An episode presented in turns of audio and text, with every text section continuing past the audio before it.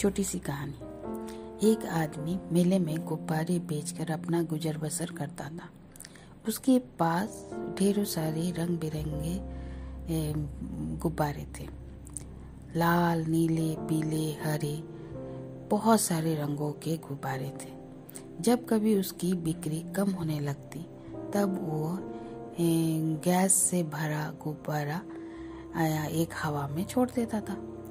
जिसे देखकर बच्चे अपने बच्चे अपने माता पिता को जिद करते रहते थे कि मुझे उसे ही उड़ने वाला गुब्बारा चाहिए।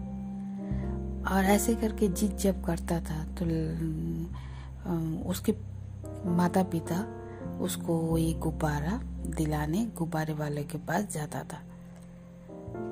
बच्चे इतने मचलते थे गुब्बारा पाने के लिए कि माता पिता को खरीद के देना ही पड़ता था। फिर उसकी गुब्बारे की बिक्री बढ़ जाती थी।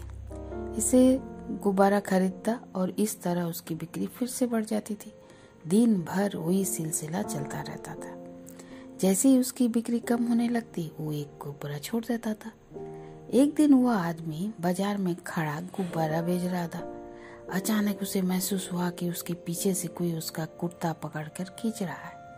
उसने पीछे मुड़कर देखा तो एक छोटा सा बच्चा जो खड़ा, उसके पीछे खड़ा पाया। उसने उस बच्चे से पूछा, उस, की क्या बात है?